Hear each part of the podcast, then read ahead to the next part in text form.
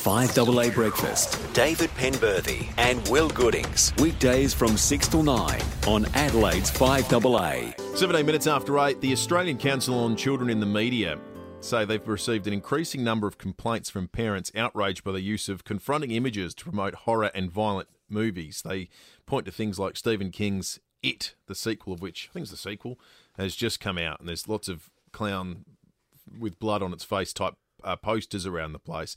Uh, Annabelle is another one too, which I'm not familiar with the, the horror movie, but I know Isn't that Chucky's sister or something? yeah, it's something. It's a doll on the on the um, on the advertising, which always scares the hell out of me. There's something about dolls. I never, as a kid, it's scary. I used to f- watch Chucky when I was about six, and I've never So well, recovered. you, you got to you got to just switch the switch to, to evil. Well, switch it back to good. That's what you do. Is that what you do? Yeah. Okay. Yeah. Well, I, anything that needs a switch from good or evil scares the living gripes out of me. So, anyway, uh, it's a serious issue that's been considered by the Australian Council on Children in the media. One of the other places they say they, they that people have been making complaints is on like signboards at AFL games.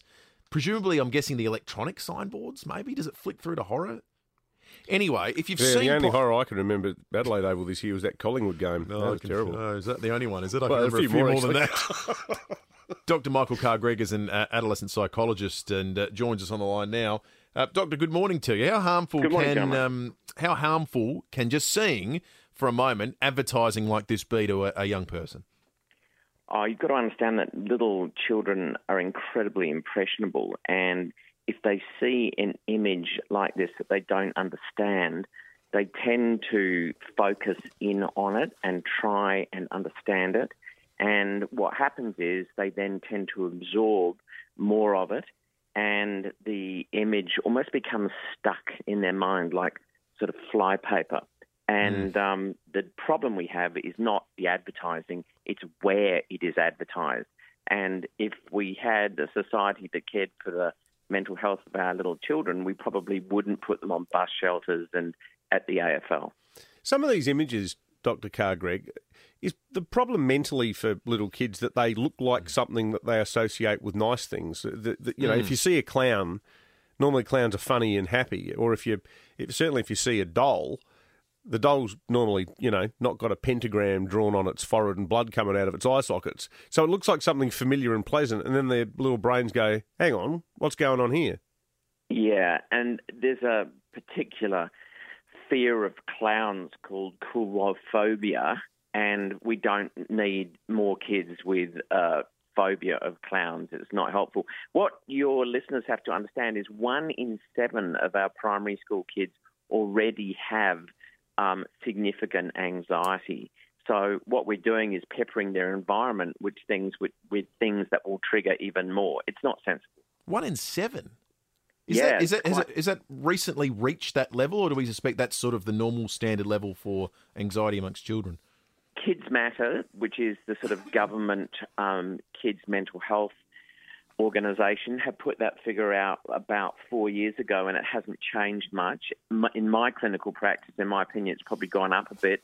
Added to with this new eco anxiety, where the kids think the world's going to end in 12 years. Um, Is that so, Greta you know, Thunberg's fault? Yes, thank you. Uh, but the, I guess the most important thing to do is just um, understand that what the um, Australian Council on Children in the Media are asking for is not unreasonable, Okay. and we need to respond to the complaints that parents have made. Dr. Michael Carr-Gregg, adolescent psychologist. Thanks for your time. I remember when I was about four, we had this really weird. quite embarrassing actually. When we moved from O'Sullivan's Beach to Mitchell Park, and Mum and Dad got the vacant block there and built the Jennings Dream Home. First day we moved into the house, I walked into the kitchen, and I was like four years old, and I just turned around and I went, "My God!" and I just ran out, and Mum and Dad are going, "What the hell's wrong with him?" Yeah. I would not go into the kitchen, and I was so hysterical and worked up about it that I couldn't even explain what I'd just seen. So you know that sort of laminate fake wood grain that used to pop up on Yeah, kitchens yeah. in the 1970s. Well, could you see an image in it? Could you? It, there was this melting face in the uh, grain. It looked like it almost looked like Edvard Munch's The Scream. Oh, it was really? this long melting face with eyes and, and and hands on the side of the head, but it was just like like the entire face had melted. Could you still see it? Oh yeah, yeah. For- for- I- like, as an add-on, I'd say that you know, there's the You can there's the, the the the you know the the cupboard of the cupboard of death. but it was it took my parents about a week to convince me to even enter the kitchen. And I just rem- I'd totally forgotten about it. I just reminded of it then talking to Dr. Carr-Gregg because kids' brains do weird Oh yeah. things. Well, I literally did watch Chucky when I was being babysat by someone when I was in reception or about that age, and I couldn't go. I couldn't go where, into. Where did the Goodingses find their babysitters? was our good family friends actually, um, and I couldn't go into a department store for years. Like I could, just dummies scared the hell out of me. Our son Sam has just turned four. He's got this thing. He, he's convinced that there's a green emu somewhere in the house. A green emu. The, gr- and it's the green emu. And sometimes you say, "Oh, I just saw the green emu," and it just becomes this thing. We've got to go and check the house for green emus. What what scared you as a kid, folks? Eight double two three double o double o. Was there some sort of lasting image that stuck in your brain? I love the babysitter making him watch Child's Play. Like, oh, sadly, Apocalypse Now's not on. We might watch this instead. I don't think Mum they were particularly popular with the folks after that. Anyway, to this day, to this day, I would not watch that movie. It's like it's scarred me for life. Yeah, yeah, and it's as stupid as it is. I absolutely would not. Uh, this is ACAST Recommends.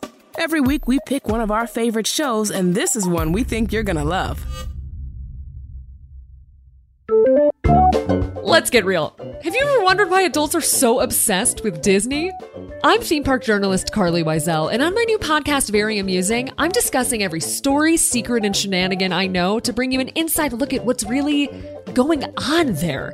From secret spaces like Disneyland's private $15,000 dinner to surprising celebrity hot takes, we're covering all of your curiosities.